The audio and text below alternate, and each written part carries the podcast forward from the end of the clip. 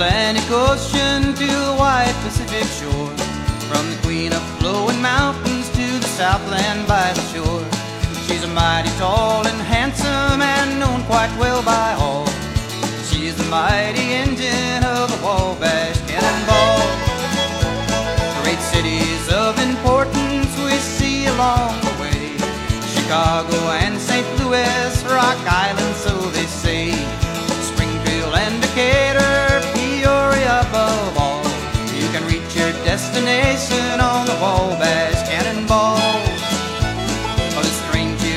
Quincy, Monroe, and Mexico. She runs to Kansas City, and she's never running slow. She runs right into Denver, where she makes an awful squall. They all know by the whistle she's the Wabash Cannonball. There's many other cities that you can go and see. St. Paul and Minneapolis, Ashtabula, Kankakee.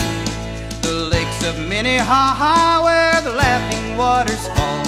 You'll reach them by no other but the Wabash Cannonball.